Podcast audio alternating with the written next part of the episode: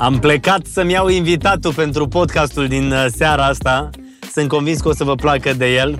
E un băiat extrem de talentat care a venit din Chișinău să cucerească România și nu numai România și Europa. Hai să vă dau câteva indicii. Unu, e arhitect.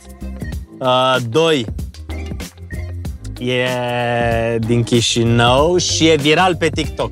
Mergem la el, ajungem la biroul de arhitectură, după care ne plimbăm puțin prin București și vedem uh, o parte din restaurantele la care și-a adus contribuția, pentru că Mace, Caju și multe altele, locale și multe altele, sunt uh, desenate și aranjate de imaginația lui. E mega talentat băiatul ăsta, știți de pe TikTok, v-am zis, îl cheamă Victor Grosu. De fapt nu v-am zis, v-am zis acum. Și hai să-l sunăm, să-i spunem că venim, mergem să luăm. Salut, arhitecte, ce faci? sunt uh, în așteptări. Da? Asta vreau să zic că acum uh, mai am vreo 3-4 minute și vin să te iau. Ești gata? Putem să-ți batem la ușă? Poți să bați oricând, poți să vii sus, suntem aici, în așteptări și ne-am lustruit încălțămintea. Ok, perfect. Abia aștept. Avem dispoziție, suntem bine. Hai, Hai. te invit. Te pup, papa. Ciao. El e Victor Grosu și uh, cu el ne întâlnim. Un băiat foarte simpatic și are o energie foarte bună. Așa că o să avem un podcast interesant. Ne plimbăm prin oraș, iar apoi ce credeți că facem? Mergem în studio.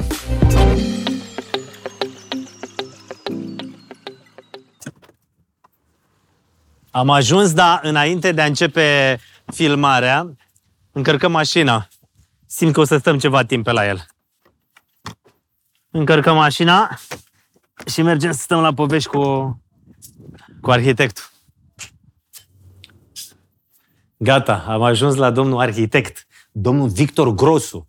Are un tablou mare aici, scrie happy. Cineva i-a pictat tablou și a spus trebuie să știi că trebuie să fii happy în fiecare zi.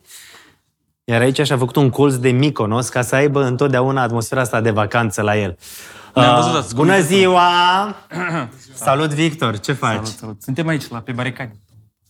Nu stau să 8 fete? O să mai multe fete, da. 2, 4, fete. 6, 8, 9 fete. 9 fete, 10 acolo. 10 fete și da. un singur băiat? Da. Așa arată cabinetul unui uh, arhitect mai sunt 2, de 3, succes. 4, dar s-a Am înțeles, ei s-au ascuns. Nu, dar întotdeauna e adevărată povestea asta că, și acum uite tare de față cu ei, fetele sunt mult mai muncitoare, stau mult mai mult, sunt mult mai atente la detalii decât bărbații? Corect. În primul rând sunt mai responsabile. Nu? Da, Serios? Da, da, da. Tot ce e legat de frumos și deseori vine de, de la fete, știi? Și atunci frumos e legat cu fata. Fata are gust, fata simte mai bine, are și ochiul format mai bine, știi? Culorile fetele văd, din păcate pentru noi băieții, da. Uh, când e vorba de culoare, alege fata. Okay. Și eu la fel, nu am, știu să aleg culorile, sunt specialist, dar vorbesc cu fetele, facem analiză, care culoare e mai bine. Și mi răspund, e corect sau nu e corect? Ce spun eu? Fetelor, voi vă chem că okay, da, culori, da, da? da, e ok, e ok. E Voi ok, Victor! Sunt mai mulți bărbați arhitecți sau mai multe femei arhitecți de succes? S-a echilibrat în ultima perioadă. A fost diplomat? Că, da, s-a echilibrat. Înainte era foarte men style, dar noi vorbim acum de direcția aia, arhitectură de interior. Pentru că noi facem multă, multă arhitectură de interior.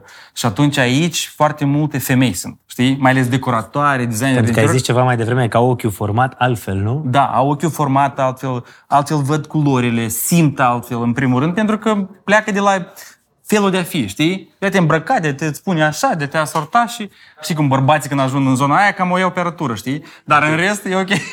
Perfect. Haideți să vedem. Deci aici, practic, în hala asta care arată senzațional, da. Mamă, ce bibliotecă frumoasă. A, așa, încercăm și noi să o facem. Practic aici lucrați proiectele voastre de arhitectură, nu? Da. Practic aici noi Super. creăm.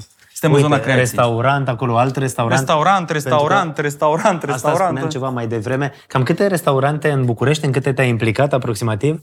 Noi, în medie, ca studio, facem în jur de 30-35 de restaurante pe an. Și nu, nu doar în București, noi facem în toată România și internațional. Avem restaurante și în Londra, și în Geneva, și în Moscova, și în România, cam le-am luat orașele așa, Constanța, Iași, uh, Brașov, Pitești, le luăm pe toate așa la rândul, știi? Chișinău, Republica Moldova, toate sunt. Deci e aproape imposibil, uh, tu care te uiți la podcastul ăsta, să nu fi ajuns măcar o dată uh, printr-un restaurant desenat de echipa Grosu, nu? Că așa da, e, echipa Grosu. Grosu. Art Studio, noi ne ocupăm de restaurante, știi? Foarte frumos. Avem și partea de rezidențial, mm-hmm. dar e un brand separat care, știi cum, facem doar restaurante și doar case sau apartamente private. Și doar de o anumită calitate, știi? O să povestim despre toate lucrurile astea și în podcast cum a ajuns uh, Victor din uh, Chișinău în România și în același timp cum a ajuns să facă proiecte. Am văzut la tine pe site e public peste 600 de milioane de euro proiectele la care Atenție, ai lucrat. aici investițiile oamenilor pe parcursul Adică a oamenii 20 ăștia au avut de ani. încredere să spună ție 600 de milioane de euro în mână, să zică fă restaurante, case, apartamente, clădiri de Deci birou și este așa o mai cifră, departe. Este o cifră acumulată în 20 de ani. Deci toate investițiile, gândește fiecare restaurant, cam în medie 40-50 de proiecte pe an. Fiecare proiect minim investește 500 de mii, 1 milion, 2, 5, 10, 50 de milioane, în dependență de tipul de proiect. Și cumulat, oamenii au investit banii ei. Ei, cifra asta am adunat-o, ne-a ieșit în jur de 636 ceva de genul ăsta. Băi, 600 să fie mai rotund. Știi că oricum se, se sperie oamenii de așa cifre și Perfect. Și oricum nici nu te întrebăm cât e din partea asta comisionul tău. E ok, e în regulă. diferit. 0,00,1% asta pentru ANAF, clar. Da, ok, perfect. Glumim. Cam asta. Mergem uh, să vedeți cum arată și un apartament uh, desenat de Victor chiar aici. Dar vreau să te întreb, acolo ăla e biroul tău, nu? Unde... Uh, exact acolo, în spate, e biroul meu. Nu cred. Pentru că în spatele unui arhitect de succes întotdeauna trebuie să stea o soție de succes. Da, e- Soția ta e în spate acolo, nu? Da, e soția Ea, ea ți-a acolo. pus mâna la ochi așa, ai zis, da, da. Deci tu stai pe scaunul ăsta gol Da. și ea de E în fapt din spate. spate spune, nu Victor, așa mai la dreapta, Victor, mai la stânga. E ok, Victor, nu, nu, nu. E bine, Victor, e bine, nu? Da, suntem de mai mult de 14 ani împreună și... Pe ce dată v-ați căsătorit? Uh, Na, na, na, na, na, na, 2008, 7 iunie. 2008, 7 iunie? Da. Așa e? Da. La ora 13.00 Opa. am luat-o prima dată și întâr- cu întârziere puțin. De ce? Că m-am gătit mai mult. Ok.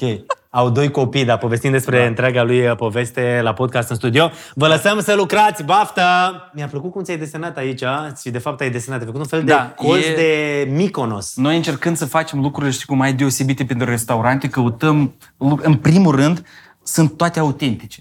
Deci laița asta e de undeva din Transilvania. Noi avem pe Eugenia, o fată care ne ajută pe partea de decorare. Dacă nu mă înșel, videoul lui de pe TikTok, pe care o să-l punem ciucă la montaj, este fix ăsta în care testează hota când fumează. exact aici. E, are vreo 2 milioane 700 de vizualizări, e videoul lui de pe TikTok în care pur și simplu își aprinde o țigare și le spune oamenilor Hei, uite asta, uite, strage fumul. Da, pentru că aici există hota asta și mulți nu cred și auzi cum se... A pornit. A pornit. Aprinde și cu o țigară, ia să vedem. Vine aici Dă-i, și aprinde dă-i. și să vezi cum lucrează. Știi că la noi nu se fumează, dar ție îți dăm voie acum. da, E, nu, se e dă doar să voie. testeze hota, Victor. Doar testezi hota și dacă fumezi acasă și hota, ai văzut? Mamă, îți fumează țigara mai repede. Stai, ai văzut cum a luat-o? Acum a zis că nu tragi, fumul și s-a oprit. Și acum a pus deci puțin mai departe. Așa. Deci o nu vezi? fu- Ai înțeles, da? Iar aici ai făcut un fel de apartament. Așa îți place Da. ție să locuiești și... Și asta e povestea, nu? Da, aici e, gândește că ai un living cu un, o bucătărie, un living, un dining, un dormitor, o, o, un dressing, tot împreună, să arate exact stilul, să fie cumva atmosfera care vei, o vei primi lucrând cu noi. Mie știi și ce îmi eu place? sunt aici în fiecare zi, știi? Mie întotdeauna mi-a plăcut și acasă când mi-am făcut și asta. s- Vreau să simt atmosfera de hotel. Ei, aici e mai mult mie, decât hotel. mie mi se pare foarte tare. Te duci la hotel, ai tot ce trebuie, știi? Și mulți zic că, domne, nu e personal, nu e casa ta, nu e amprenta ta. Aici am făcut lucrurile invers. În primul rând am vopsit tavanul în gri, Da? ceea ce nu se face în case, și am făcut pardoseala deschisă. Adică Am făcut total invers. invers. Ca să, să, să depășim bariera încrederii, știi? Încrederea omului care o capătă. Bă, f- arhitectul ăsta mi-a făcut uh, spațiu tavanul negru. Ești nebun la cap, cum negru? Și dacă nu-i arăți, nu arăți omului să înțeleagă, să vadă, să simtă, nu se întâmplă lucruri. Înțelegi? Și atunci trebuie să vii aici, să simți exact deci, cum te simți într-un apartament al tine acasă, știi? L- Lecția de arhitectură azi, de design interior uh, și de arhitectură, e dată de Victor Grosu, care spune că trebuie să ai curaj să încerci, să În primul rând îndrăznești, să ai încredere. să ai încredere. Arată-ne Încredere. mobila. Da, aici, Zi. în primul rând, sunt eu un mobilier de la un producător din Italia. Da. Este lider din mondial. Uh, Așa. Și aici avem cumva organizat frigiderul în care ai în alt partea dreaptă iarăși frigider ai, da? Totul sunt panouri din uh, furnir, Aha, și lucrate, apoi închizi texturate. asta și pare un simplu da, dulap. și când îl închizi e ca o perete din boazerie, știi? Gen, nu că e ca, e ca un perete, boazerie și tu ești parte din living, pentru că un open space mereu trebuie să comunice, știi? Și atunci când îți vin oaspeții, tu ai un pantry kitchen în spate, ți-ai luat ca o debara, știi? Pentru mai nou așa, o debara în care ți iei produsele, le aduci, le pregătești și gătești aici la tine și ești cumva în zona show-ului cu oamenii, cu familia. Dar în rest tu ai un living în Deci care... că aici ai masa, ai canapeaua. Da, da, da. Și știi cum, canapeaua care trebuie să trântești. Să Deci, te canapea, relaxezi. fia. deci ideea e că atunci când vrei o canapea uh, pentru casa ta, trebuie să știi cum să o alegi. Iar testul este, trebuie să te trântești în ea și... Nu știu dacă în țara aia, dar sari întâi e așa. Da, ia, ia, arată, arată tu, că vreau, de când, când te trântești în ea, trebuie să vrei să rămâi acolo, nu? Exact. Oamenii care vin să ne cât costă canapeaua asta? Uh, 20 de mii. A, dar și, și le e frică să atingă. Bă, vii și... De te asta am dat trântești, 20.000 de euro pe ea, ca să poți să sar Să pe te ea. simți bine. În primul rând, cu partea asta mai lungă, vii acasă seara, două, trei ore și n-ai timp, stai cu copiii și atunci picioarele știi că trebuie să fie întinse și te relaxezi. Te uiți la un podcast, de exemplu, sau un video, sau dacă ești în zona confortului, Da? și aici vezi partea asta la cap. E ca într-un merțan de nu știi, știi așa. Poți să Știi, zici Rod? Volvo, că noi avem parteneriat cu Volvo? Da, dacă ești cu un Volvo Exact, uh, mersi. XC90 ăla, știi, care e moale, foarte soft cu feeling-ul ăla. Super. Vreau și eu un parteneriat cu Volvo. Bun. Mai departe este zona de sepa- separare, E, știi, știi, dormitor. știi ce îmi place? Că uitându-te aici, la un moment dat, dacă ți aranjezi o casă, zici, bă, așa vreau. Da. Exact așa vrea, adică nu vrei nimic mai mult altceva. Dar contează cromatica asta, să știi să aranjezi culorile, nu? E foarte, e, e una dintre cheile, pentru că dacă tu observi lumina de aici, Da. da. este uh, creată mă- în scenarii. Tu ai lumină în scafă, ai lumină, uite, un spot de, din ăla micuț, Da. e atât de mic, 2 cm, dar îți face lumina fix pe zona în care este arătat, sau în partea aia. Deci fiecare, toată lumina are un scop. E ca în, la, în televiziune, știi? Lumina este, e fix asta noi facem în apartamente. Uh, Ajungem în dormitor, vorbim despre de toate și continuăm în studio la podcast. Uh, Foarte faine Sunt jaluzele. produse în România. Produse Sunt în produse România, în la România Bacău, până ziceai. acum, da, la Bacău. Până acum au fost exportate doar în uh, Marea Britanie, în zona Elveției, știi că Da. aveau cașcaval și își permiteau, acum și în România își permit și cu această ocazie au venit, sunt din lemn natural făcute, prelucrate, gândite, poți să le ridici, să le tragi cum vrei, separatoare, dividere, sunt wow. Ce să zic? Super. Cât e metru pătrat? Băi, în jur de 230 de euro metru pătrat, 220, dacă e lemnul mai scump, 300, dar începe de 160 în sus, știi? Am înțeles. Adică e în zona aia. Dar gândește că când tu ai niște ferestre Nu, în dar e- living, Dar mi se pare foarte tare că e făcut în România acest material, da. acest produs. da. Și că îl vinzi afară în Elveția și în străinătate. Genial. Da, dar eu uh, știi cum, aducând uh, producători din afară, cum ar fi italienii sau germanii, am zis că, băi, trebuie să stimulez și pe ei localnici care produc. Și noi avem fabrici foarte bune care trebuie să fie reînviate și readuse în uh, viață. Foarte frumos. Asta e dressing Așa vezi Da. tu un dressing. Și Este de un fapt ăsta exemplu. este un apartament, uh, ca să spunem așa, demo.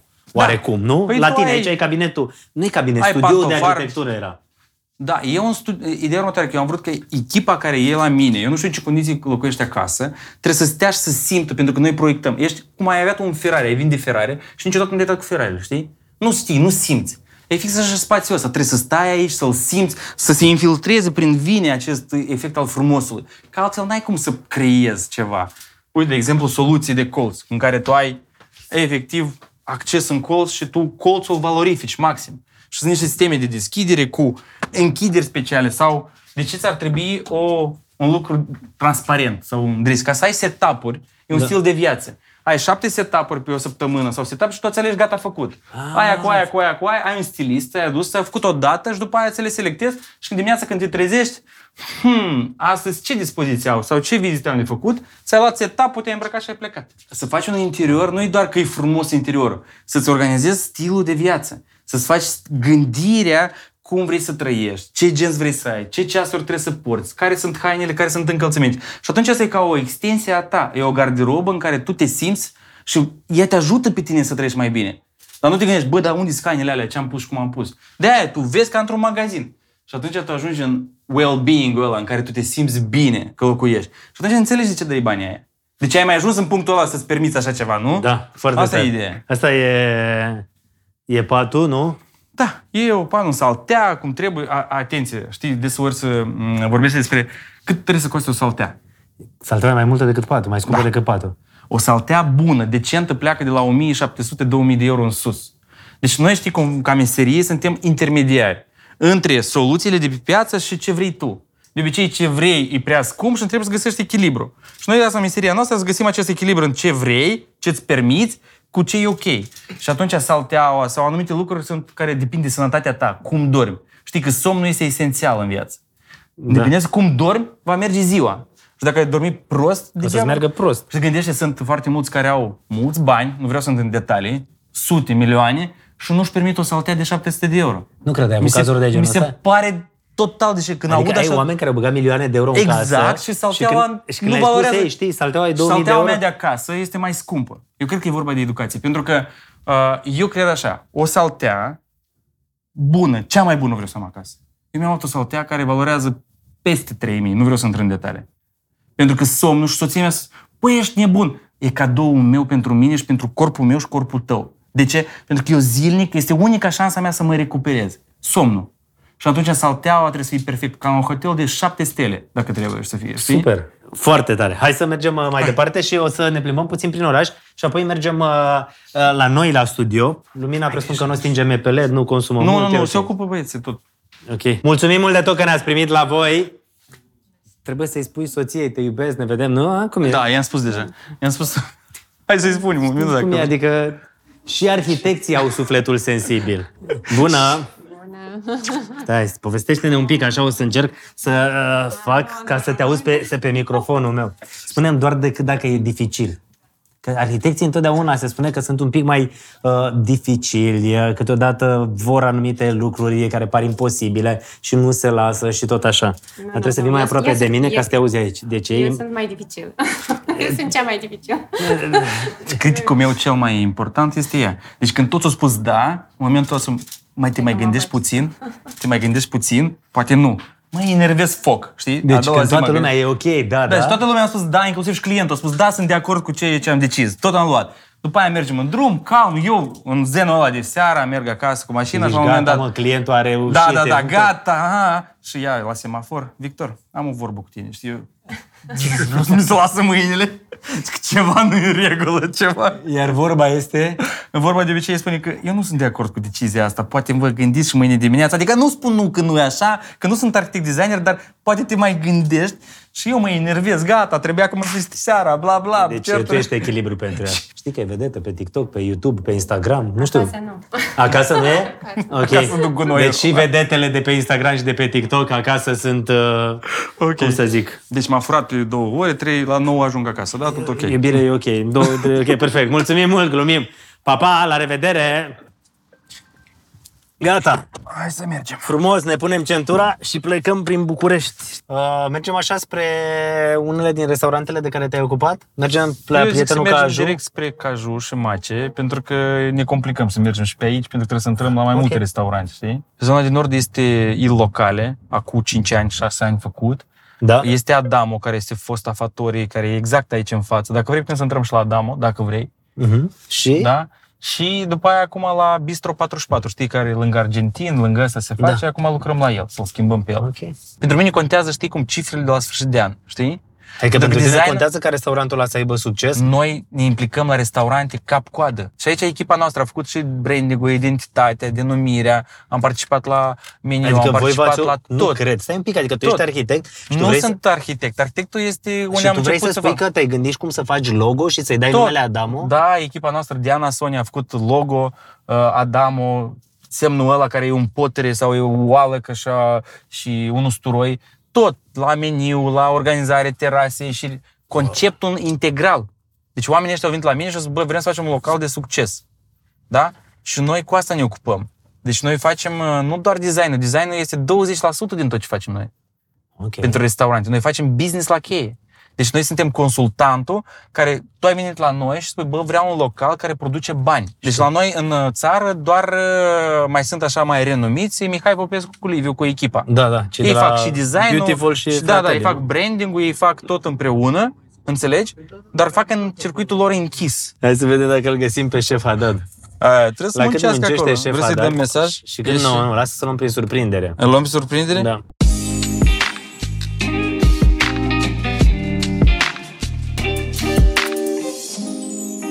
Aici, efectiv, transparența bucătăriei. Da. Una dintre cheile succesului. Mace, pac. Da, Joseph Cada, direct aici, știi? Salut, bună! Salut, băieți, salut, băieți. Să spun povestea?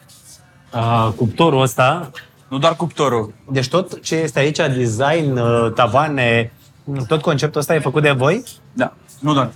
Ideea e că șef, când a venit, a spus, băi, vreau să fac o locație să fie cumva să reflecte uh, Maroc, știi? Da. Maroc, emoție, vreau să dau produsele, să fie gălăgii, să fie emoție aici, să meargă.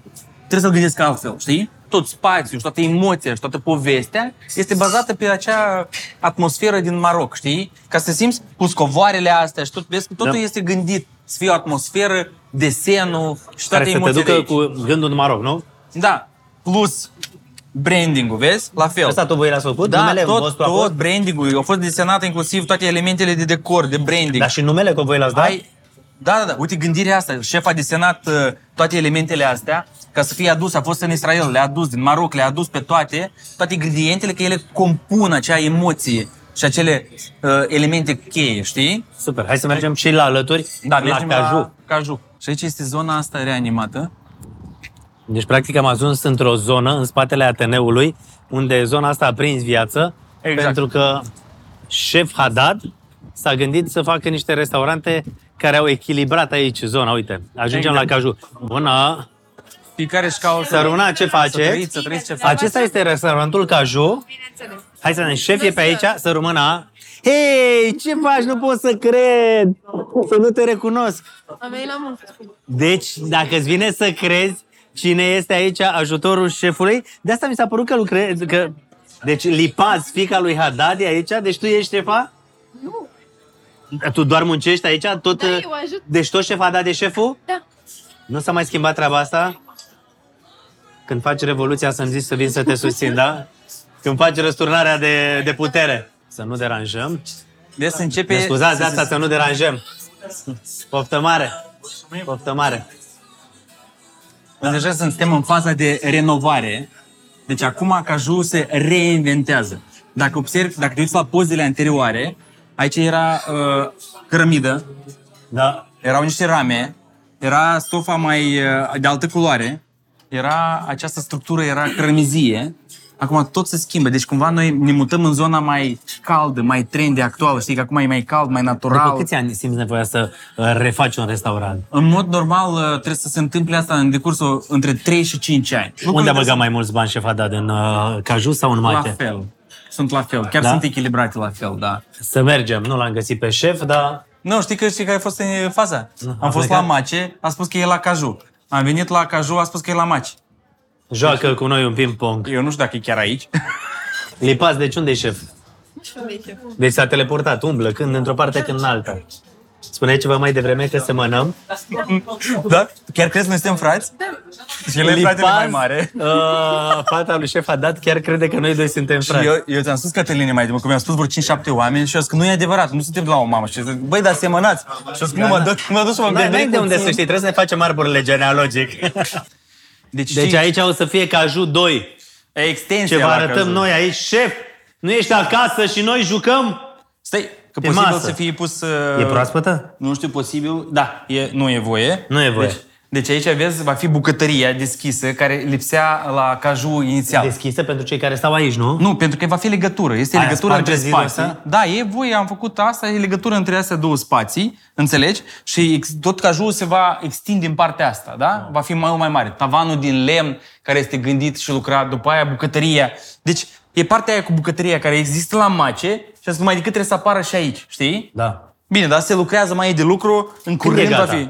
Eu cred că în două săptămâni Gata, haideți să mergem acum în studio, uh, nu de alta, dar chiar vreau să-l cunoașteți pe omul ăsta și să-i cunoașteți uh, toată povestea, Mulțumesc. pentru că chiar e un om care în 2011 a venit în România, dar povestea nu o spui mai departe în studio, de acord? Da.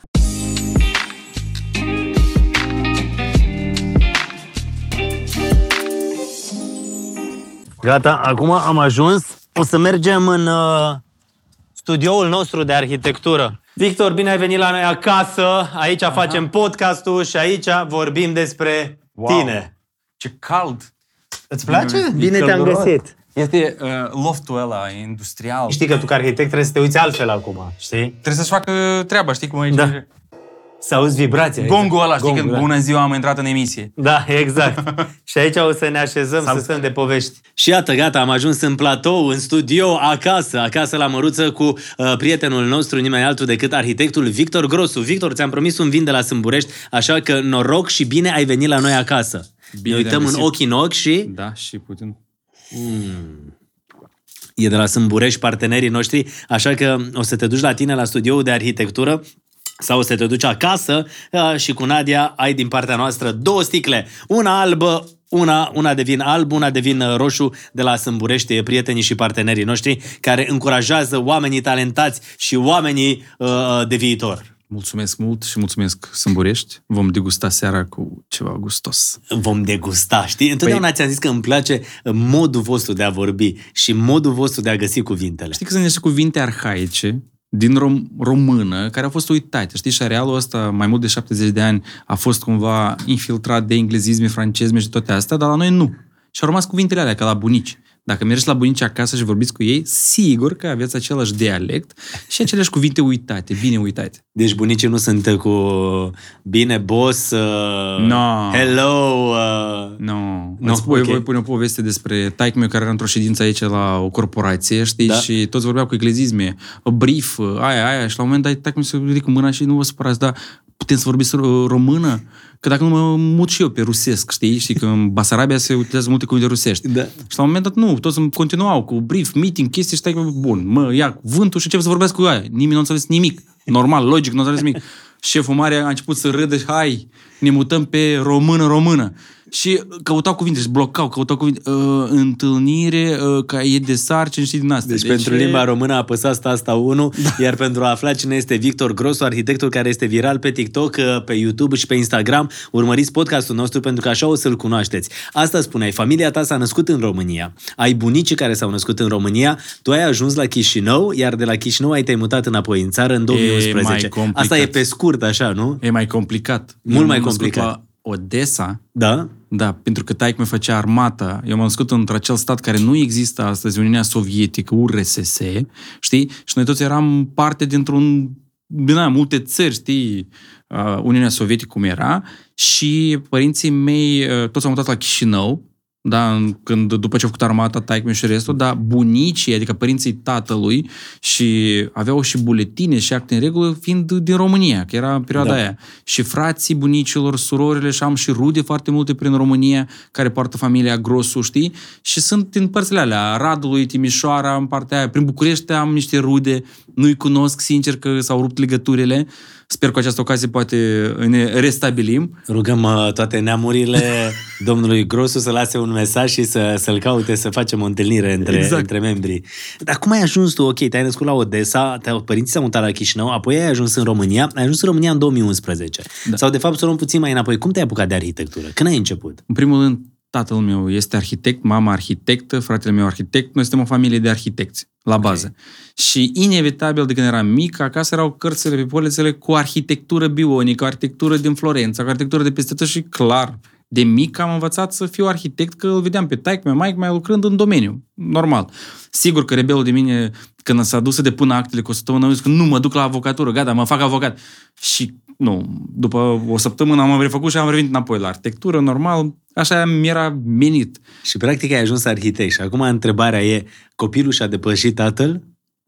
Uh, Păi nu cred că e întrebarea corectă, pentru că taică meu a rezolvat și a demonstrat ce a avut de demonstrat în perioada lui. A fost și medaliat cu aur la Moscova pentru un proiect. Sunt serii din alea uh, 143 case, știi, apartamentele blocate Da. da. din panouri, cum așa. Are foarte multe uh, medalii, foarte multe succes ce a avut el atunci perioada lui, normal că fiecare o creștere și o decădere, acum el este alături de mine și Mike mai era alături de mine, noi împreună lucrăm toți, doar că deja generatorul de proiecte și sunt eu, cumva cu, fa, cu numele meu deja, știi? Ești generator de proiecte pentru că ești mult mai activ în online, în toată lumea asta, dar în același timp uh, structura și uh, fundația vine din familie, exact cum Corect. spuneai ceva mai devreme.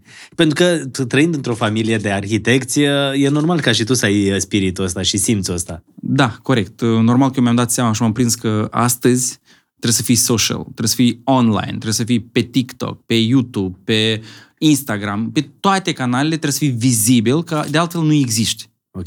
Și de, de aceea, cine nu a făcut încă asta, e momentul potrivit să o facă. Cât nu-i Indiferent târziu. în ce domeniu ar fi. Indiferent. Că sunt și în medicină, și sunt și în construcții. Am văzut chiar pe cineva care uh, efectiv trasa cabluri, știi, în uh, interior și are canal de YouTube în care arată cum trasează el cablurile. Alexandra Mircea, una dintre tiktokerițele, doctorul stomatolog de pe TikTok, a fost la noi la podcast, doctor Mihail, iar este foarte activ, exact cum ziceai, din diferite domenii, oameni care sunt activi pe TikTok. Apoi ai ajuns în 2011 în, în România, te-ai mutat în București. În dou- 2011 a început acea navetă să înțeleg dacă București, pentru că am luat decizia, trebuia să aleg între uh, Moscova, Germania și România și un bătrân mi-a spus, băi, du-te acolo că e pământ arabil și ai ce face. În Germania nu ai ce demonstra nimănui, în Rusia e cam aglomerat și bine că m-am dus că eram în altă situație astăzi și în România spiritul patriotic, feeling-ul meu și azi copiii mei vreau, vreau să crească în România. Și am venit în 2011, a început naveta, jumătate de an acolo, jumătate de aici, mereu, mereu eram pe drumuri și cu piesa aia, Trenulețul, Chișinău, Da, da, da. București, mi aparține pentru că efectiv eu am simțit și fiecare basarabean care a făcut O această țară în navetă. altă țară, nu da, știi care nu e am țara, simțit. n-ai alta- Pentru noi era doar un drum, știi? Șase ore, cine știe, știe. Și aici m-am simțit acasă. Și am spus, dacă vreau, mulți prieteni de mei s-au mutat prin Brașov, Cluj, uh, prietenii mei s-au mutat la Cluj după câțiva ani, pentru că zic că vreau mai liniște, mai aproape de Chișinău, e mai așa. Uh, Eu m-am mutat la București pentru că am zis că vreau să demonstrez ceva, vreau să fac aici, pentru că locul meu e aici. Dar când te-ai mutat la București, te-ai mutat cu soția? Da. Pentru că tu ești căsătorit de câți ani? Păi, uh, sunt căsătorit de 14 ani, în 2008 am făcut nunta, dar înainte de asta vreo 5-6 ani m-am întâlnit, deci în total sunt 19 ani cu soția mea dragă. 5-6 ani doar v-ați întâlnit ca apoi să Uh, vă dați da. seama că puteți să aveți o relație? Nu, ne-am dat seama mai de mult, dar momentan ziceam că nu-i momentul potrivit, după aia am cerut în căsătorie și după aia știi cum s-au Nad- întâmplat lucrurile și... Nadia e omul care lucrează cu tine, omul care stă cu tine la, Da, de la mai- studioul de arhitectură. Da, da, da. A- A început sigur că ea a fost la bancă, în bănci, burse și valori și a lucrat la bancă vreo 5 ani și după aia am spus, bă, nu e locul tău acolo, hai cu mine, hai lângă mine și hai să lucrăm. A fost o decizie grea, dar eu cred că a fost una din cele mai bune decizii ale mele în viață. Și nu e greu să lucrezi uh, non-stop uh, cu soția la birou și apoi acasă tot te întâlnești cu ea, știi? E, sunt stabilite niște reguli nescrise, să zic așa. Când intrăm acasă vorbim doar despre casă, familie și restul, dar la birou doar despre lucruri. E important să faci această trecere și această trecere se întâmplă în mașină. Știi, când duci la magazin, gata, nu mai vorbim despre lucru. Mâine după 10 vorbim, da? Pentru că altfel se trec limitele și după aia știi cum ajungi să vorbești în pat despre nu știu ce client, nu știu ce chestie, în loc să vorbești despre alte lucruri. Și poți să faci trecerea asta? Da, ne-am învățat. Și în același timp uh, știu că ai o poveste incredibilă și ce înseamnă credința și ce înseamnă dorința. Pentru că v-ați dorit să deveniți părinți. Da, Pentru că e mai... voi sunteți și părinți în același timp. Da, avem doi copii frumoși, gemeni, uh, Robert și Emma, au trei ani și șapte luni și a fost o cale grea până ajunge să fii frumoși lângă noi și ne bucurăm zilnic de ei, efectiv. Dar știi că mulți tineri în uh, lume, că am studiat acest subiect, suntem cumva uh, rezultatul acelui Cernobâl. Știi că noi în 86, sau când s-a întâmplat treaba asta, uh-huh. eram mici copii, ne plimbam pe afară și nimeni nu a spus că ce se întâmplă și eu cred că de acolo ne se trage la mulți că nu reușesc să uh, devină tați sau mame și atunci am avut o perioadă de vreo 10 ani în care am uh, tot uh, încercat și a fost greu, până am găsit în Salonic un centru de însămânțare in vitro în care am fost uh, și am selectat. Era un centru care nu are ce să spună, să zic asta, dar era în, în top 10 mondial. Nu e clinica aia din Germania, știi, cu frumos, cu tot așa. E Salonic aici lângă noi, 8 ore, 9 ore cu mașina. Uh, țin minte că așa, că așa cum coborăm pe o furtună în avionul ăla, credeam că și avionul se scutură, am ajuns acolo, am făcut însămânțare și am mers la biserica Sfântul Dumitru.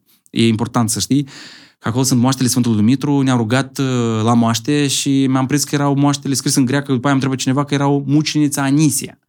Știi? Și după aia ne-am dus la Sfântul Dumitru, ne-am cerut scuze că eram acolo, dar am zis că tot pentru ne rugăm pentru copii să vină frumoși lângă noi. Ca după o perioadă, când am ajuns într-o perioadă complicată, când uh, la șapte luni mi s-a spus clar ori, ori, Adică și un un soția ori copiii. da, e foarte complicat și uh, a venit un doctor foarte bun și a spus că mâine la șapte direct la cezarea. Direct. Că Noi șocați, cum? Că noi mai avem două luni. chesti- Nu, direct nu se discută acolo. Și a fost foarte complicat până am găsit și spitalul, că era o perioadă foarte complicată și eram dimineața acolo, știi, după ce se întâmplă nașterea și toți trei în reanimație. Direct. Și a fost o perioadă foarte grea, o lună, două, știi, că toți acolo, toți, două, trei zile, m, baloane, bă, acasă, două, trei zile, baloane acasă, știi, ca la, din ala, bum, bum, uh, fabrica fericirii. Și eu, în momentul ăla, toți trei, unde Nu știu, două, trei zile nu știam unde acolo, la alt etaj, aia în cubator. Deci, oribil. Mai bine să nu treci prin asta. Și uh, după a venit un moment în care doctorul a spus, băi, ar fi bine, cred că, să-i botezați. Și noi, gen... Adică nu se vă dădeau șanse, oarecum. Da, era o perioadă foarte complicată, deci nu era așa și mai, ar fi bine să-i botezați, efectiv, pentru că și am găsit un preot, Părintele Valentin, care e lângă noi la biserică, lângă birou acolo, și el tot are gemeni, tot fată și fiu. Și când urcam în uh, ascensor, deja în lift, când am urcat sus acolo, el era șocat de situație, pentru că îți dai seama, într- într-un spate, te îmbraci în alea aia, și ăsta nu supăra, cum vrei să-i botezați asta? Eu zic, băi, Dumitru și Maria. Și, că, mă, nu cred. Ați fost la ce biserică și am povestit po- povestea cu biserica, cu Salonic. Te rog, Anisia. Pentru că Dumnezeu v-a dat un semnal că trebuie să fie Anisia, pentru că între aceeași biserică unde te-ai rugat la Anisia și la ei, la el tot e Anisia și Dumitru, copiii. Adică și copiii părintelui care a venit de Da. fapt să-i boteze pentru că nu mai știau Da. dacă ai voie o să trăiască. Deci a fost un moment, e, deci E fantastic. Știi cum lucrează Dumnezeu și de fapt și cum eu se am întâmplă spus lucrurile. că trebuie să devii mesagerul Dum- Dum- lui Dumnezeu și să povestesc aceste istorii când prind, pentru că trebuie să am credință și copiii ăștia care îi văd astăzi, când întreb, cum te numești? Băi, noi am vrut să fie Robert și Emma, știi? Dar cum uh, Dumitru și mai cum Anisia, știi? Și mai cum Grosu, știi? Și așa o mândrie și atunci, efectiv, în, îți vin memorie, în memorie îți revin uh, lucrurile astea. Deci, a, la oameni, știi cum, astăzi nici nu-ți vine a crede că au fost acele zile și luni în care nu știam cum mă cheamă, nu știam cine sunt, de unde vin, nici n-am mâncat, am ținut și o țin minte și post de vreo 40 zile, efectiv, doar pe pâine și apă, pentru că trebuia efectiv să mă curăț și uh, da, e important uh, să simți și să vezi. Să simți să vezi și acum sunteți o familie care aveți uh, gemeni, superbie, Dumitru și Anisie, vezi? Da.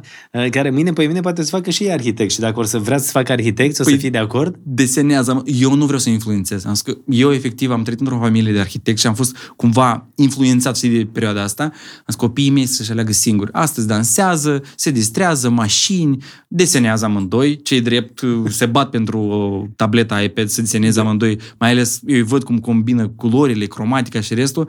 Deci presimt ceva, dar nici de cum vreau să alegă singur ce au de făcut în viață. Foarte frumos, pentru că la un moment dat, chiar dacă tu ai fost influențat de familia ta, ai ales ce să faci singur în viață Singur. și ai ales, uh, cum spuneam, pe site-ul tău și oamenii pot să caute și în descrierea noastră, unde o să lăsăm uh, datele voastre. Uh, Pe site-ul tău, acolo spui Domne, peste 630 de milioane de euro în proiecte care au semnătura mea. Și mi se Deci- pare fascinantă povestea asta. Am explicat-o.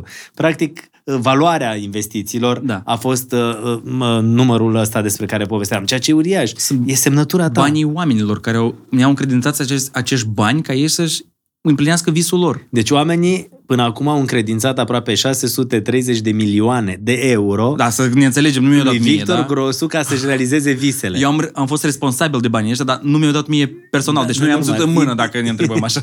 Ideile, ca să le pui practic ideile lor în practică. Da, corect. Care e cea mai spectaculoasă casă pe care ai făcut-o? Deci sunt casele alea care nu pot să le prezint uh, pe YouTube, nu pot să le prezint nicăieri. Ok. Sunt oameni importanți, să zic așa, oameni, conducători noi ai lumii, să zic așa.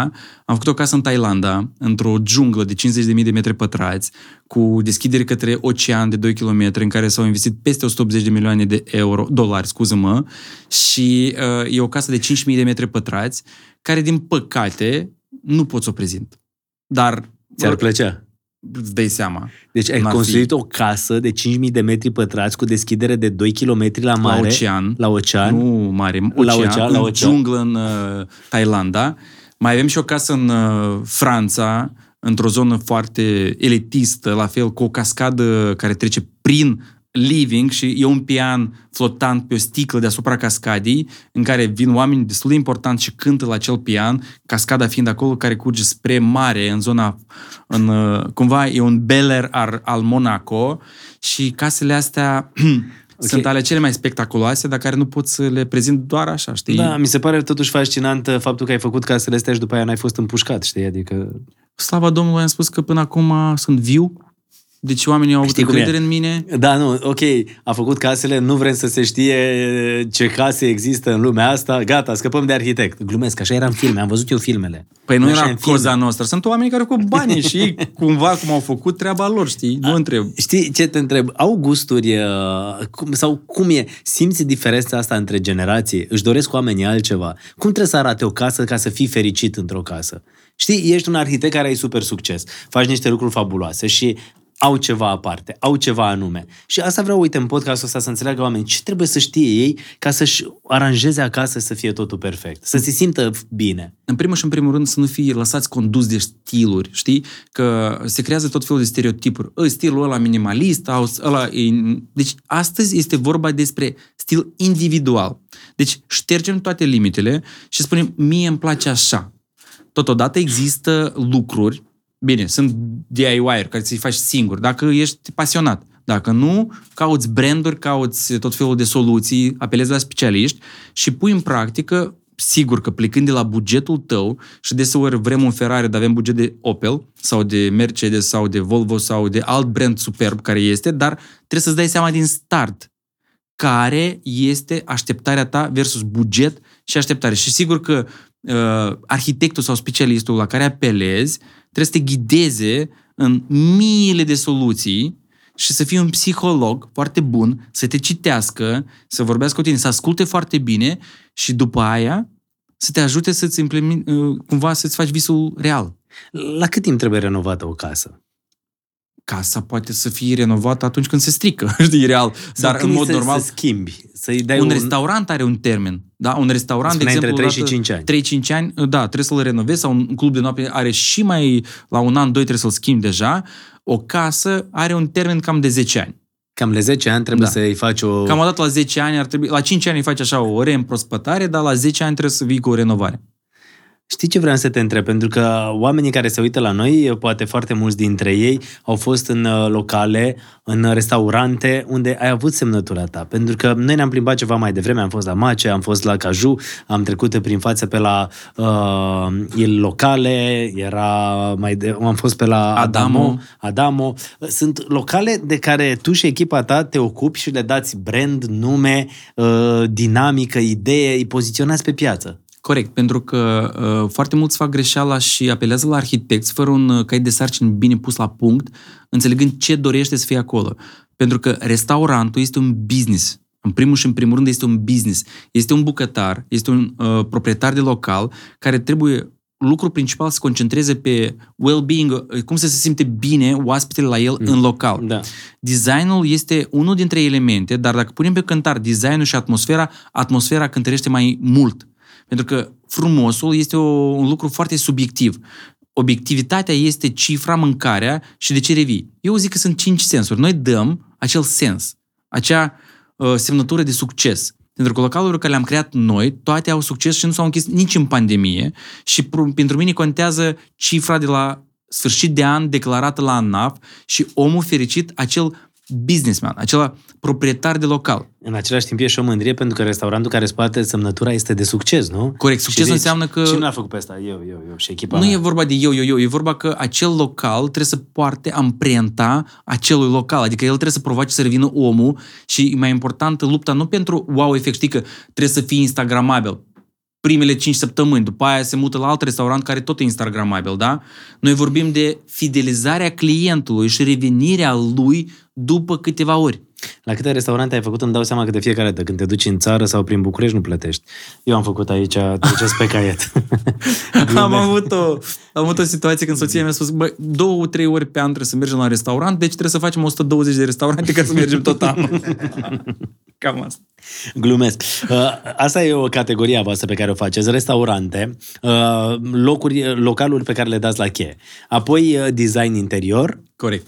Design interior. case pe care le construiți de la zero. Da, aici doar 10-15 case luăm pe an, nu mai mult, pentru că sunt mult mai complicate, mult mai complexe. Să faci un restaurant este puțin mai uh, bazat pe timp, rapid. Dar când vorbim de case, e vorba de moft.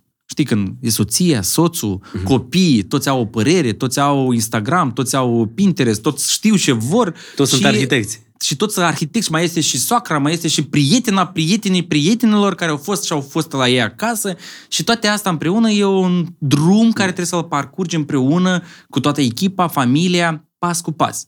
Și până vezi casa aia realizată și pe banii care ai sau nu ai sau trebuie să-i faci ca să faci casa ta. Știi că am mulți uh, com- am comentarii pe uh, TikTok și pe YouTube, oamenii scriu Mamă, când fac bani, vin la tine. Știi, oamenii înțeleg că e vorba de bani prima dată și moftul este un rezultat că vreau. De ce vreau un ceas mai bun sau o canapea mai bună sau o mașină mai bună? Că mi-am permis, am muncit mult, am ajuns în zona în care mi-am făcut banii și astăzi sunt mult mai mulți oameni, mai ales în zona, de, segmentul IT sau cripto sau restul, care au resurse și la noi clientul astăzi este mult mai tânăr, 27-30 de ani, care au făcut bani pe cripto sau pe asta, care vor să-și vadă visul mai devreme. Nu mai au răbdare. Nu mai au și în cât răbdare. timp se face o casă? Media la un apartament e în jur de 9 luni, 12 luni, deci un an cam. O Un apartament, un ca apartament, să-l o renovezi, casă. să-l aranjezi? 9 Da, o- luni, un an? Băi, șase luni minim, nu uităm că mai trebuie două, trei luni pentru proiectare, încă o lună pentru ofertare și comenzi și încă vreo 5-6 luni să se implementeze în realitate. Deci un an. Și casa cam 2 ani. Deci o casă, ca să o vezi realizată cap-coadă, 2 ani. 2 ani. Da. Există vorba aia, știi că dacă vezi un om pe stradă vorbind singur, sunt două variante. Ori uh, a fugit de la spitalul de nebuni, ori își construiește o casă. știi? Dar să știi că am fost în, în Miami, în Florida, și mi-au spus că la ei durează tot 2 ani o casă. Ah. Așa că nu suntem departe. Doar că diferența că acolo e cam 4.000 și ceva de dolari pe metru pătrat e începutul investiții, e la noi e cam 2.000-2.500. Deci, o casă, ca să o construiești, oamenii, dacă se uită la noi, trebuie să înțeleagă că plătesc cam 2500 de euro pe metru pătrat. Da, este ni- nivelul undeva uh, premium affordable, adică este un premium accesibil. Dacă vorbim de varianta Dar în mai banii luxo- ăștia 2500 intră construcția și designul și interiorul și tot pe metru Deci, pătrat? uite, media pe piață la nivel de construcție astăzi, 2022, luna iunie, e în jur de 1400-1500 de euro metru pătrat investit, vorbim tâmplării, finisări și restul. Dacă ne ducem în zona decorărilor și vorbim de lumini, vorbim de covoare, tot la cheie, trebuie să duci plus 2000. Deci în jur de 3000 de euro, cam 3500, ar trebui să faci o casă premium astăzi în România și nu doar. Dacă ne ducem în uh, Viena, astăzi trebuie cam în medie 6.000-6.700. Dacă te duci în uh, zona, de exemplu, în Miami și o duci la nivelul premium raportat cum e în România, îți trebuie în jur de 7.000-8.000 de dolari. Deci suntem pe acolo. Noi suntem cam la jumătate sau la o treime din prețul mondial al Mhm. prețului la investiții în zona premium a designului. Sigur că la noi se sperie oamenii. Se sperie și oamenii zic, dar de ce să băgă atâția bani într-o casă? Uh, Iar tu sigur ai un argument aici. Îți explic. În primul rând, uh, pleacă de la minciuni. Uh, Foarte mulți uh, arhitecți și foarte mulți specialiști nu știu prețurile adevărate. Nu cunosc, uh, nu știu exact cât costă acea piesă și se duc în zona ce vrea să audă clientul. Și vine clientul, se așează la masă și spune, bună ziua, am și eu 100-200 de mii, vreau să fac un apartament acasă. Și da, facem. Și după aia fac bugetare 300-400 de mii și o groază de case neterminate. Știi de ce? Pentru că e o minciună la mijloc. Când noi ne-am decis din prima zi, din la prima întâlnire cu clientul, noi spunem adevărul. Clar că e un filtru natural. Oamenii spun, bă, voi sunteți foarte scumpi. Nu e adevărat. Nu există așa prețuri. Și după aia vin, după ce lucrează jumătate de an cu alt arhitect și altă așa, și vin și spun, da, tu știi că am calculat și ne-am dat seama că costă chiar atât cât ai spus. Și băi, dar nu, eu nu mint. Eu, prima lege este încrederea. Încrederea vine de la mine, când eu nu vreau să mint. Trebuie să ai încredere în mine. Dacă eu spun că costă atât, crede-mă. Că eu nu sunt nimic decât un intermediar între soluțiile internaționale care sunt pe piață și tu vrei un Gucci. Bă, Gucci costă 7000. Ok. Și tu vrei Gucci. Nu poate să coste 3000 Gucci. Da, poate un fake. Dar eu nu sunt aici să-ți aduc fake-uri acasă, nu? Ai avut niște cereri așa mai extravagante? Am avut una foarte șmecheră. Nu o cred. poveste. Deci, a fost un miliardar. Noi avem un portofoliu miliardar, care, care lucrăm, clienți. A venit la întâlnire și a zis așa, Victorie, deci eu vreau Ok, scaunul ăsta, Da. fotoliul ăsta, ai vrut să spui ceva? Am vrut să spun că nu vorbim, uh, nu dăm uh, naționalitățile oamenilor cu care lucrezi, pentru că sunt din toată lumea oameni pentru care construiești, pentru care faci case. De asta ziceam. Nu ține de naționalitate. E vorba de uh, nivelul de, cât spun așa, miliardare din România, din Rusia, din uh, evrei sau din Franța, sunt la fel. Da. Da, Stai aveți să te întotdeauna. servesc cu puțină apă așa. Da, ideea următoare, că uh, a venit acel miliardar, a fost la altul acasă și a văzut un scaun, un fotoliu. Nu pot și să a, vi- Da, fotoliu, un birou, care îl inspira pe el. Fiecare om are cumva inspirația lui. Și a venit și a spus, Victor, vreau acest scaun. Noi am determinat ca fiind un producător din Italia destul de renumit și asta așa, eu vreau scaunul ăsta obligatoriu. Și am zis, băi, am văzut bugetul, băi, stai că ne încadrăm la prețul real al scaunului de la producător. Am trimis la producător, vrem acest scaun. El spune, dar nu e scaunul nostru. Cum nu e scaunul nostru? Păi nu e a vostru? Nu, este o copie după scaunul nostru. Noi ne-am dus, nu știam cum să-i spunem un miliardarul ăla. Ne întâlnim în ședință, stăm frumos, tu spui, tu spui, tu spui, tu spui. Zice, Nu vă supărați, dar acest scaun nu este original, noi vrem să vă luăm un original. Nu mă interesează, faceți acest scaun. Păi este un, o copie, un fake. Nu mă interesează, vreau acest scaun. Mamă, ne-am dus la italieni, la italieni, Dar era diferit a decât costat- originalul? Da. A costat dublu decât originalul și am făcut copie la copia originalului. Asta înseamnă să fii în zona moftului. Și ca să fie miliarderul mulțumit. Exact. Da, alte excentrități. Uite, mi-a plăcut casa aia pe care ați făcut-o. Deci vine cascada, curge pe sub pian și se duce în mare. Adică... Da, este o casă în care efectiv uh, uh, e o cascadă care pleacă undeva o sursă, un izvor și ea crește natural, vorbind, trece pe sub casă. Casa cumva e împărțită în două și e o legătură în living cu pardoseală din sticlă pe care stă un pian și acea cascadă trece pe sub aceast, acest living și pleacă cumva pe sub piscină, care e un high infinite, adică e o piscină fără margină care se pierde în mare. Mamă, e o senzație te- te furnică când vezi acolo, știi? Cât timp ți-a luat să faci chestia asta? Păi casa aia cam a durat vreo patru ani să realizeze. Noi am fost invitați să facem interior, interiorul la acea casă. Arhitectul inițial, că e o casă cumpărată, a fost uh, unul dintre uh, m, ucenicii cumva care a lucrat cu uh, Frank Lloyd Wright, știi? Adică cu ăia mari din America și a venit în Franța și a făcut acea casă în anii 30-40 a secolului 20 și acest miliardar a cumpărat această casă, a refăcut-o și uh, na, noi am participat la interioarele lor. Adică v-a spus să amprenta acolo. Da, da. Contează mult de tot. Cine hotărăște întotdeauna, o femeie sau bărbatul în casă? Uh, știi cum deseori se întâmplă? Uh, Deja viurile. Vine bărbatul, negociază, și după aia nu mă ocup eu de casă, se ocupă soția. Și eu insist, niciodată to, amândoi participați la decizii. Am avut situații, a venit soț soții, după aia a venit soț cu amanta, după aia a venit uh, soția cu amantul, aia... Deci au fost situații, doamne, deci eu pot scriu, eu cred că la sfârșitul anului, la sfârșitul vieții, zic așa, Îți scoți o voi- carte. voi face un, da, o carte cu memoriile, fără nume, dar au fost situații, era, era tată cu două fiici în față și eram, lucram la un birou. Și povestea era așa, era fiica, vrea o cadă neagră, alta vrea roșie. Și după două ore de negocieri, uh, tatăl a spus, dar pot să eu explodez casa aia? adică nu mai putea. nu mai putea să rabde. Eu am avut situația când a venit uh, un bă- bărbat cu amanta să-i face un apartament, după două luni a venit același bărbat cu soția să schimbe tot apartamentul pentru soție, că a aflat soțul că era amanta. deci crede-mă, viața bate filmul. Mi-a oricum și bărbatul la consecvent, adică nu s-a dus la alt arhitect, adică pe același l-a căutat. Păi eu știi? știam ce vrea el deja. Sau era situația, venea bărbatul și spunea, deci vă duceți la, în Milano, cumpărați, dar nu cumpăra mai mult de 60-70 de mii, ai înțeles?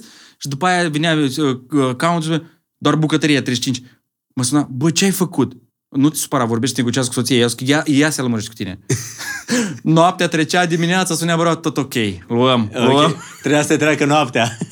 da, asta te întrebam. Cine e bărbatul sau femeia? Spuneai că bărbatul vine la început și zice, ok, ea Vrei să răspund hotărăște. altfel? Da. Vrei să spun? Știi că uh, se zice așa, o zicală în uh, popor, uh, bărbatul gen e capul, dar gâtul e Gâtul- soția. Unde întoarce gâtul, acolo duce capul, nu? Deci asta e adevărat, am înțeles. Da, dar s-a mai schimbat. Acum am avut și alte situații când soțiile sau femeile decid. Știi cum uh, s-au șters uh, barierele? Astăzi sunt foarte multe femei, foarte multe femei care întrețin familiile. Mhm. Și- Pentru că femeile câștigă bine, lucrează în Da. tot felul de domenii unde sunt uh, egale, știi? Pentru mine, sincer, deseori m-au întrebat, am avut în față clienți, preoți, parlamentari, mafioți, cripto, de care vrei, polițiști, avoca- de toți, diferiți. Pentru mine nu există și pentru un arhitect nu există vreo limită cine, de unde și cum. Sigur că dacă n-ajungi într-o zonă extremă, dacă știi, dar Da. după aia nu... Da. Uh, Ce nu trebuie să lipsească din casa unui om? Eu cred că un dressing bun. Dressing-ul? Și Dre- o și- saltea foarte comodă și bună. Și a- asta îmi spuneai acolo și când am întâlnit la tine în, uh, în studio, că e foarte importantă salteaua, pentru că de fapt aia este sănătatea ta. Băi, sunt piese în, într-un interior care sunt obligatorii să fie de calitate. De exemplu, bateria de la baie, da? Mai ales în București, unde apa e calcaroasă, trebuie să ai numai decât filtre. Numai, de, numai decât sunt... uh, Uite, de exemplu, la noi în uh, București și în România, în genere, eu m-am întâlnit cu un fenomen. Toți dezvoltatorii, plecând de la premiza că trebuie să investim, să facem mai rău, economiseau, știi? Și băgau cel mai ieftin, efectiv. Oamenii cumpără acele apartamente, crezând că sunt bune, clar, brandul e în față, cumpără acele apartamente, după aia vreau să-l fac. Și o stai puțin. Eu am o listă minimă. Acustic. Nu vreau să aud când vecinul face sex. Doi, nu vreau să aud de ce a mâncat vecinul ieri. Da? Și asta e o problemă mare. Trei, când îmi cumpăr niște baterii sau dușuri din alea, știi, care rain shower din tavan, presiunea apei. După aia, aerul curat. Plămânii care respir, aerul curat în casă. Eu trebuie să am aer curat în casă, permanent. Apa care o beau, iarăși, sunt 70% e corpul meu. Filtrele de apă și tot trebuie să fie în casă. Sunt lucruri care sunt ignorate și după Din aia, păcate. la 50 de ani, oamenii își dau seama că nu trebuia să fie ignorate. Mergând pe la spitale, plătind analize și tăcăuri, tăcăuri, da? Pentru că zona mea este zona frumosului. Este zona moftului. Omul deja nu vrea o canapea să se trântească în ea efectiv. Omul vrea să aibă o canapea confortabilă, comodă, din nu știu ce stofă sau nu știu ce piele făcută și atunci trebuie să existe acel ghid în această viață. Și eu am experiență, lucrez cu multe, peste 100 de branduri internaționale, cunosc ce înseamnă și dacă îți spun acum, știi diferența între iPhone sau Samsung sau Tesla și BMW? Știi, nu? Știi să spui Da. o diferență. Dacă îți spun canapeaua de la X și canapeaua de la Y, nu știi să-mi spui. Ok. Pentru că nu ești zi la zi cu asta. Eu sunt zi la zi în asta și Deci știu să asta fac înseamnă că diferența. trebuie să ai încredere în arhitectul tău, exact cum ai încredere în doctorul tău. Obligatoriu, obligatoriu, da. Știi că Pentru breasla asta arhitecților de interior de-abia este o breaslă mai tânără în România, dar în lume sunt... Uite, hai dacă mergem la Castelul Peleș.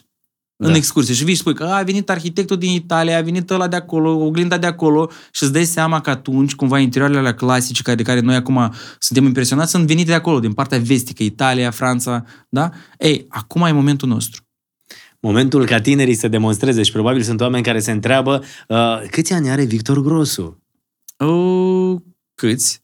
40. Mulți înainte. Mulțumesc. Și t- t- uh, știi, sunt multe lucruri pe care le-ai făcut uh, la o vârstă foarte fragedă, nu?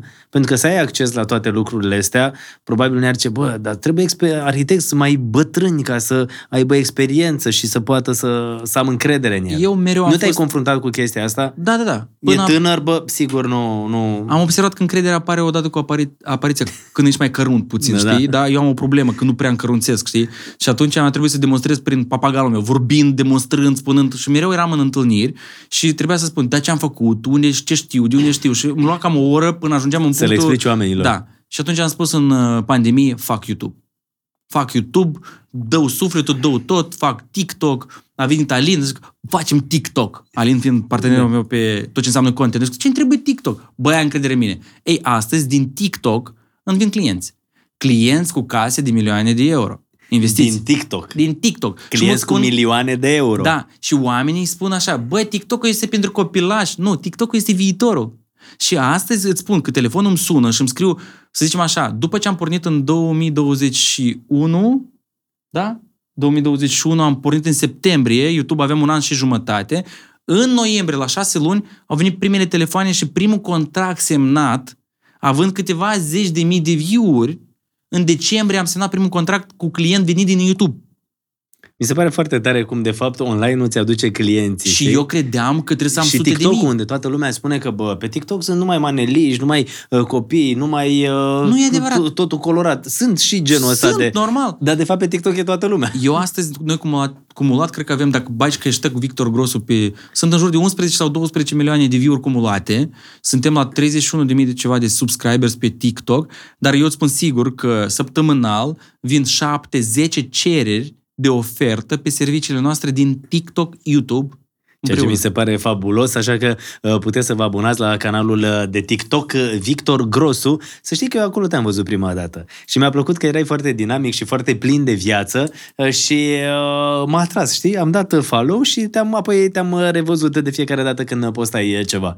Și mi-a Mulțumesc. plăcut, mi-a plăcut mult de tot. Și am făcut și experimentul mai devreme cu hota aia care uf, trage uh, fumul și modul tău de a prezenta. Cred că oamenii au nevoie de dinamica asta, știi? Eu cred că astăzi, dacă vom fi cât mai mult prezenți online și mediul online în, uh, pe specialități, vorbim pe diferite zone, arhitectură, design, interior, toate zonele, ele sunt mai nișate. E foarte greu. Crede-mă că investiția și timpul și echipa ia foarte mult timp. De 50% din timpul meu este acolo, dar merită fiecare minut. Uite, eu sunt uh, convins uh, că acum ar fi ceva de genul, bă, dar Victor Grosu face case de milioane de euro, face case pentru miliardarii lumii. Bă, Ăsta e adevărul. Uh, el în ce palat stă?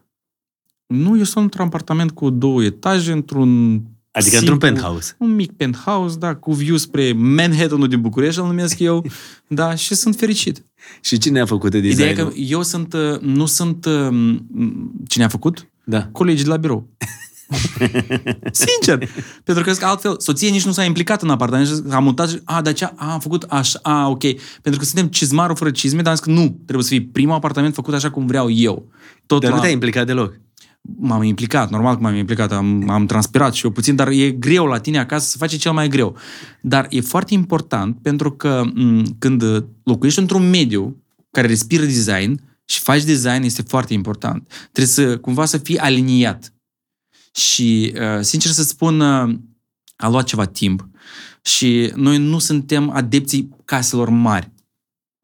A- Că pot să-mi permit Ok. să iau un apartament de Nu e 200-300 de metri, da, dar Nu e adeptul caselor mari, dar e pe două nivele, ciucă, știi? Adică e ok. E organizat foarte comod.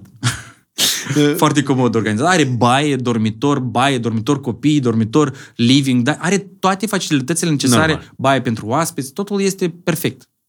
Uh, așa, zi mai departe, spuneai că, că arhitect simți nevoia să fie totul aranjat așa cum trebuie și să fie o cochet. Da, am o problemă, suntem și eu și soția foarte pedanți și Știi cum, eu nu mă apuc de treabă la birou până toate lucrurile nu sunt aliniate. E un zen al meu, știi, acolo să fie tot pus, să fie așa și, a, a, și atunci mă apuc de treabă. Dacă nu-i organizat, nu mă apuc de treabă. Asta Am e, o problemă. E, cum să spunem, e superstiția ta, știi, dacă poți să nu, zic. cred că E tipic, psihic suntem și noi puțin afectați deja în timp, totuși. tipicar, domnule, trebuie să fie lucrurile Da, așa e- ca să funcționeze. Sunt, sunt tipicar, da. Și, uh, uite, astăzi am învățat așa. Unu, oamenii să investească într-o stalteaș și după ce am plecat de acolo, era marinar și făcea, da, da, are dreptate, mă, că trebuie să altea, pentru că dacă dormi bine, Da. practic e sănătos, gândești Corect. bine, ai altă energie. Dacă ai o casă în care te simți bine, Da. la fel, e locul în care petreci de fapt cel mai mult timp. Te duci la muncă și apoi vii acasă, unde stai cu copiii, cu familia, trebuie să ai un mediu care să-ți placă cât mai mult. Cătăline, uite, Și de asta trebuie știi să-ți de la ce investești pleacă? în Uite, el.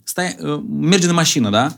Cum te simți când mergi într-o mașină mai așa, știi? Te simți, mamă, eu sunt aici, mă simt bine, știi? Am, am reușit. Casa e la fel.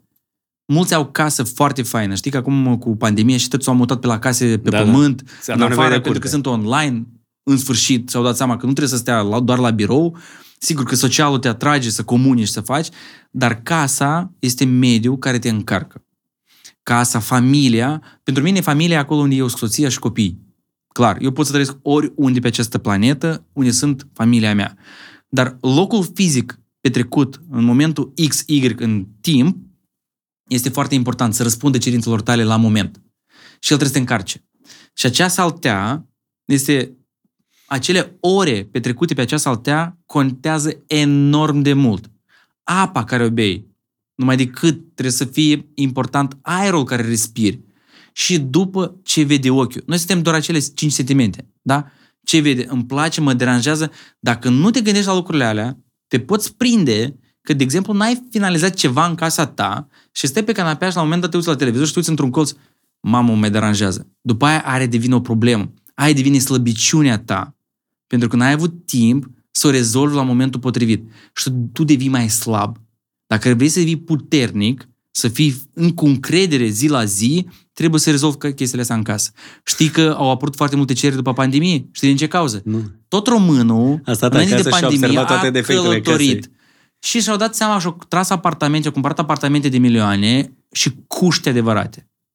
În care au stat în casă închis două, trei luni și au luat transpirația, că și-au dat seama că casa nu e reparată, soția, mamă, repară tapetul ăla, fă reparația acolo, bucătăria nu lucrează, a, păi, dar nu am fost acasă. Păi n-am fost acasă ani de zile.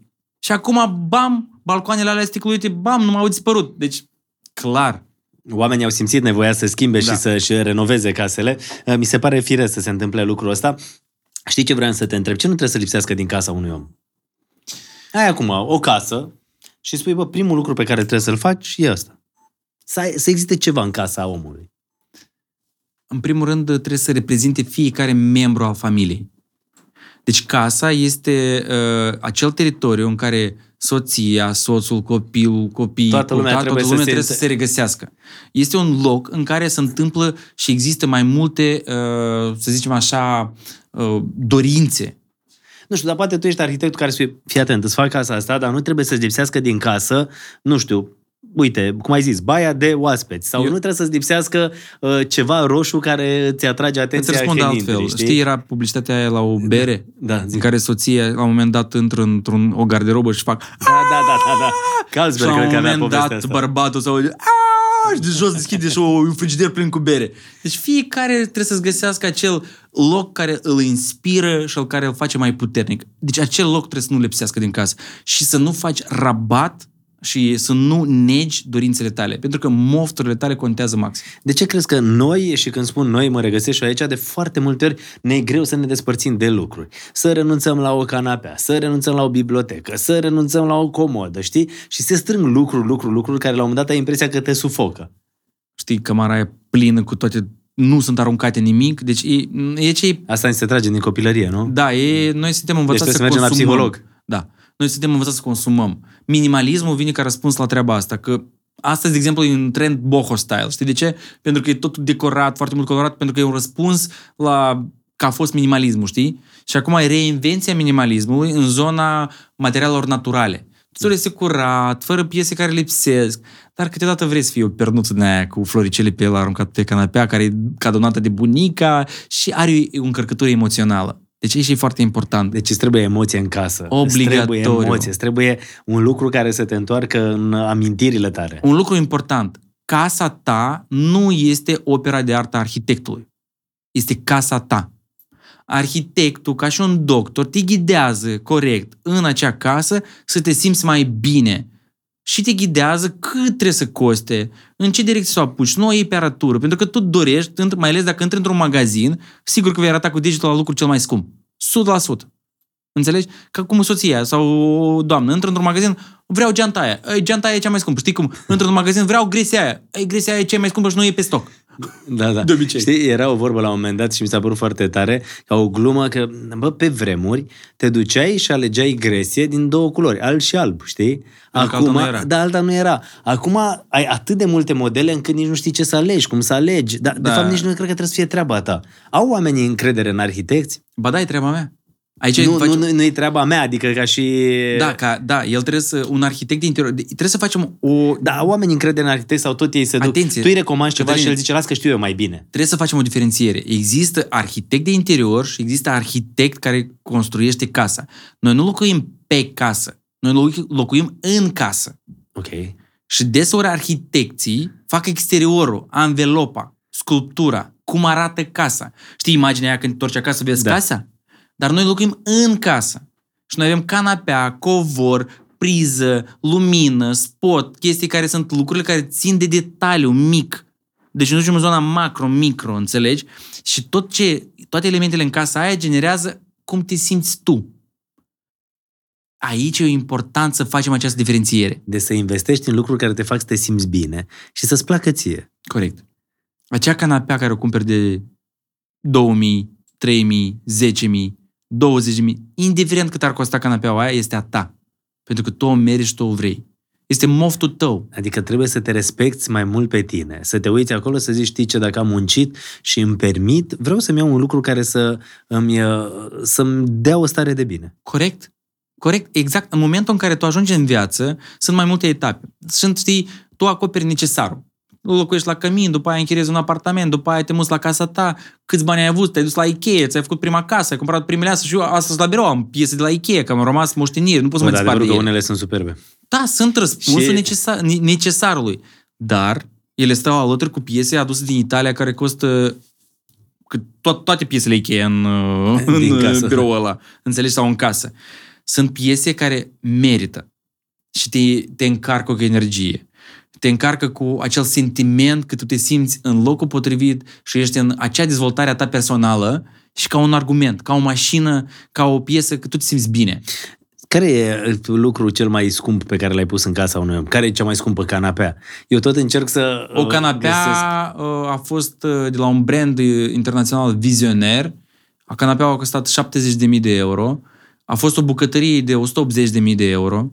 Bucătărie de 180. Și acum te-aș întreba, bă, dar ce-ți face canapeaua de 70.000 de euro Cântă. față de... ah, ok, bine, atunci e ok. Nu, este făcută din nu știu ce capră din Himalaya, cu nu știu ce blană, cu nu știu ce chestii și Ok. un brand foarte... Come on, Plătești sunt, numele. Sunt branduri internaționale, înțelegi? De exemplu, brandurile din zona ceasurilor sunt cunoscute, da? Brandurile din zona mașinilor, Lamborghini, Ferrari și rest sunt cunoscute. Când ajungem în zona uh, Așa e. mobilierului, Nu te prea, nu le prea știi. în vest, în vest, în state, în state mai puțin, doar în Miami, în LA, poate așa, dar în zonele astea, uh, să zicem, Da. vestice, european, acolo sunt branduri care le cunosc și le știu. Și sunt top 10, top 20, există topuri și există branduri care dictează acele reviste și... Dar la noi mai puțin se cunosc. La noi fiecare român crede că poate să facă singur acea canapea de 70 de mii, sincer. Da, da, da. E. Și deci bucătărie de 180 de mii. Da, da. Uite, chiar acum am fost la târgul de la Milano și am văzut, este și pe YouTube, puteți să intrați să vă uitați, în care am prezentat în două uh, episoade, efectiv primul doar despre trendurile în bucătării, ce se ține, se poartă, care sunt materiale, cum să le uh, împachetez și totodată am fost la branduri exclusiviste. E un brand uh, italian, Hinge, care face totul din materiale naturale, deci rocă vulcanică prelucrată doar puțin în bucătărie sau metal patinat cu aur sau onyx, o bucătărie din onyx care luminează. Cred că am și- văzut asta undeva și pe TikTok la tine și era, da, da, da. și era luminat. Deci toate astea știi că sunt lucruri unice și atunci clar acolo e timp, bani, prelucrare, nume și restul și da, bucătăria aia costă 180.000 de euro. Da. Spune, ai spus ceva de aur. Erau la un moment dat uh, povestea asta că dacă vrei să-ți arăți bogăția, aveai robinete de aur, aveai uh, tot felul de lucruri de aur. Ai pus? Ți s-ai avut cerințe de genul ăsta? Am avut, am avut, era, uh, era o baterie de la Axor, cred eu, era ca un, uh, uh, ca o lebădă, știi, din aur. Și era cu două închideri în alea gen uh, diamante, știi? Și era un fel, wow, ce tare, știi? Sau a fost povestea aia cu wc alea cu aur Da. da. și restul. Asta deja sunt excese, sincer. Astea sunt în zona de... Uh, uh, sunt în zona de... nu am așa clienți, Ok. okay. evit. evit pentru că e un, zicem, latura neagră a designului, după mine. Sigur, poate nu aruncați cu roșii în mine, nu, nu, nu sunt acolo. Sunt De- alt stilul meu, asta basta. Ok, deci nu ăla e stilul tău, clar. Nu, nu, nu. Uh, stilul tău e stilul ăsta în care ești pus la punct cu tot ce înseamnă nou în ziua de astăzi. Am văzut că ai fost la târgul de la Milano. Uh, ca să fii un arhitect de top și să fii un arhitect cunoscut, trebuie să te duci la toate târgurile, să le Obligatoriu. cunoască lumea, să cunoști arhitecți la rândul tău. La Milano se dă ceasul în design. Acolo este capitala designului internațional. Toate noutățile în fiecare an sunt prezentate și sunt cumva trendurile care vor urma în următorii 2-3 ani. Și fiecare arhitect și arhitect de interior, mai ales vorbim de arhitect de interior, trebuie să meargă acolo, să simtă acel trend, să simtă acele materiale și încotro merge lumea. Pentru că altfel nu știi. Și încotro merge lumea Victor Gros. Spre natural, spre travertin, spre lemn, spre materiale care sunt mai aproape de suflet, căldură, Și de ce crezi că după atâta timp uh, oamenii simt nevoia să se întoarcă... Ne-a trebuit o Oa- pandemie, un război și toate astea împreună luate ca să dăm seama că lucrurile trebuie să fie mai calde și trebuie să fie mai aproape de... Și cu picioarele mai pe pământ Da. și mai normali? Da, da, da. Pentru că e ca o... Știi cum? Mergem, ne dezvoltăm, dezvoltăm, după aia, bam, dăm seama că e ceva prost, mergem în jos, după aia, e mereu așa, știi? Și trendurile, de exemplu, cu travertinul și restul nu e nou. Că a fost acum zeci de ani. Nimic nu e nou, e doar ceva e o roată uitat. care se învârte, nu? Exact, e o roată care se învârte, doar Știi, uite, de exemplu, e povestea ca la Cata Bianca, știi? Acea uh, marmură albă care uh, toți o doreau, Dar nu, nu exista, e foarte poroasă, se pătează foarte repede și totul vreau la bucătărie și nu reușeau. Și la un moment dat s-a invitat imprimanta foarte bună, care printa pe plăci de alea mari și eu zic, a, și am dat în trend. Și fiecare al doilea avea ca la Cata Bianca. Știi, marmura aia albă cu venaturi gri, așa, Da, da, și după da. aia oră cu venaturi mai aurii. Deci apărea în toate casele. Dar nu e nimic nou. Dacă ne ducem în uh, Roma antică sau în Grecia, exista deja placată. Știi? Aceeași poveste este și ceea ce privește designul. Dacă stai să te uiți acum uh, la hainele care se poartă câteodată sau stilul, îți dai seama că a mai fost acum câțiva ani. Corect. Muzica, la fel, uh, pe- are tot felul de schimbări. Să știi că e un podcast în care încercăm să le spunem oamenilor câteva lucruri care țin de design, de arhitectură și am intrat uh, pe un domeniu care e al tău, domeniul tău de specialist și de profesionist. Poate oamenii se uită acum și zic, bă, da, parcă știu pe Victor Grosul, mai știu de undeva, de pe TikTok, e că e nu, de pe Instagram, nu, de pe YouTube, nu, a, de la Digi, pentru că ești și la Digi invitat.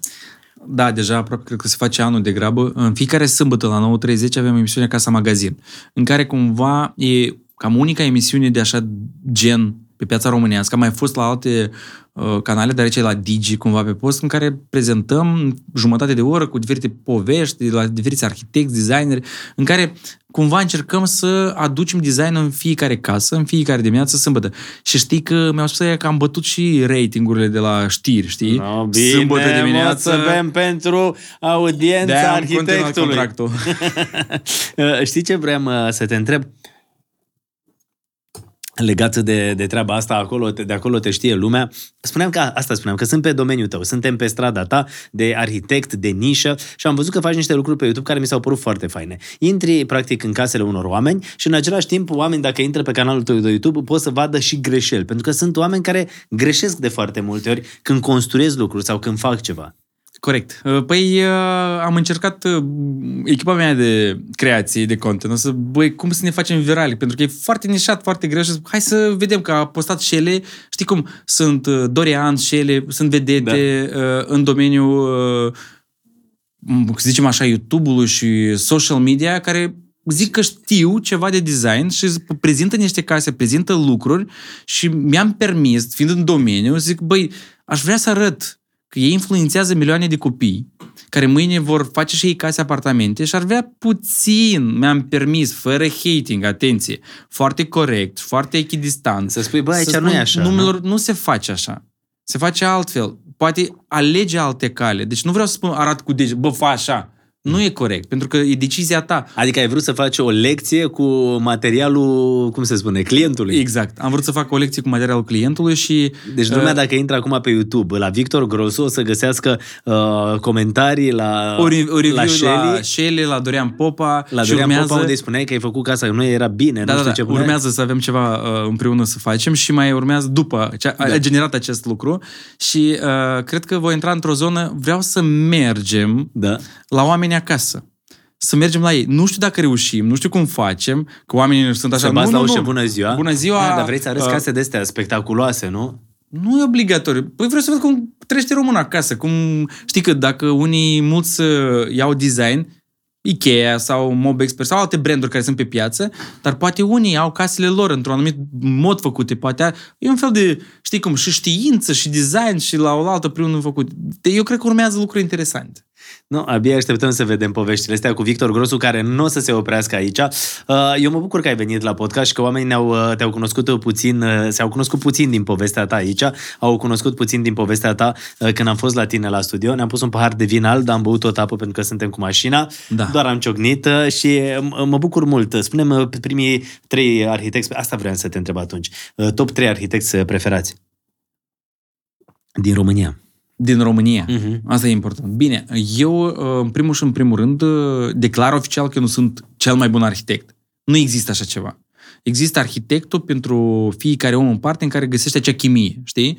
Eu apreciez lucrările, de exemplu, mie îmi place Bogdan Cico- Cicodeche ce face, ca designer de interior. Îmi place ce El- face Corvin Cristian. Mhm. Mie îmi place ce face, uh, ce-mi plac băieții ăștia uh, Pic to Studio, știi? Fiecare birou, fiecare au... Uh, eu aș vrea să fie cât mai mulți care fac lucruri faine și cumva să ne cunoască. Știi, în lume să vadă, să aducă acel spirit al designului interior în De ce ei uh, sunt vieții. top 3 pentru tine așa? Pentru mine, da. Și la nivel mondial, care e arhitectul care te inspiră și care zici, da, el este uh, cum să spun, Nu idolul am meu. idol, nu am idol, dar urmăresc uh, îndeaproape pe Iarche Ingles, Big, din, din arhitecți. Cândva, când eram la facultate, era Oscar Nimeira, care făcuse o arhitectură mai, să zic așa, mai altfel, puțin. Și Marcel Wonders, urmăresc ce face el, este un designer de talie internațională, și pe Philip Stark. E banal pentru arhitecți de interior, știi? Nu, Ce- Philip Stark mie îmi plăcea la un moment dat, știi că făcea ceasuri? nu doar ceasuri, a făcut de toate. Da, A da, făcut- aveam de ei- ceasuri care purtau Ei semnătura sunt lui. de- designeri din aia de obiect, știi? Exact, asta e, făceau și avea niște scaune interesante la Da, un dar eu moment nu dat. sunt designer de obiect. Eu mai mult sunt în zona business-ului interior, știi? Adică sunt în zona comercială a lucrurilor. În altă zonă, e altă. Sunt mai multe, știi, ca la doctor. Este unul stomatolog, unul e ăla, unul e ăla, la noi și așa la fel. Sunt divizări. Ce le spune oamenilor care se uită aici și care zic, uite, o să îmi strâng ceva bani, o să-i pun deoparte și promit că vreau să-mi renovez casa sau să-mi schimb casa sau să-mi fac locul în care stau mai plăcut. Ce le spune așa oamenilor pe final ca un sfat? Sfatul meu, în primul rând, să, uh, să se încarce cu răbdare. Pentru că reparația sau construcția este un test al nervilor, în primul și în primul rând. Într-al doilea rând, să se învețe să asculte, în primul rând, soțul cu soție și copiii. Pentru că asta îi va salva pe viitor când vor locui în casa lor, care o vor face împreună. Deci Și să asculte într-a- și copiii. da. Și într-a treilea rând, să participe toți la decizii. Nu soția, atenție, nu soția trebuie să participe, nu ea decide tot în viața ta, că după aia îți schimbi și spui că nu-mi place canapeaua, că ai ales-o tu. Nu. Împreună, toate etapele să treacă prin tine că ai făcut casa aia. Dar ai avut momente în care soțul a zis, dragă, te ocupi tu de totul. Mereu. Și apoi, când s-a terminat, a zis, știi ce, haide să schimbăm, că nu place ce a făcut. Am avut, de-aia am spus că puteți participe, am adică trecut-o eu. bani aruncați pe fereastră câteodată. nu? Exact, și foarte mulți bani aruncați pe fereastră, crede-mă. Am avut situații când vorbeam de asta, că era uh, mașina în drum cu mobilierul, Nu cred. deja de la fabrică pleca și a oprit-o, uh, scuze-mă că am schimbat culoarea. Cum ai schimbat culoarea la dressing? Păi așa, nu mai vrem, nu vrem stejar. Păi cum? Mașina merge, mâine ajunge la voi la descărcat. Nu, nu, nu, întoarce mașinile înapoi, soția nu mai vrea. E gra- Era gravidă și a zis că nu mai vrea.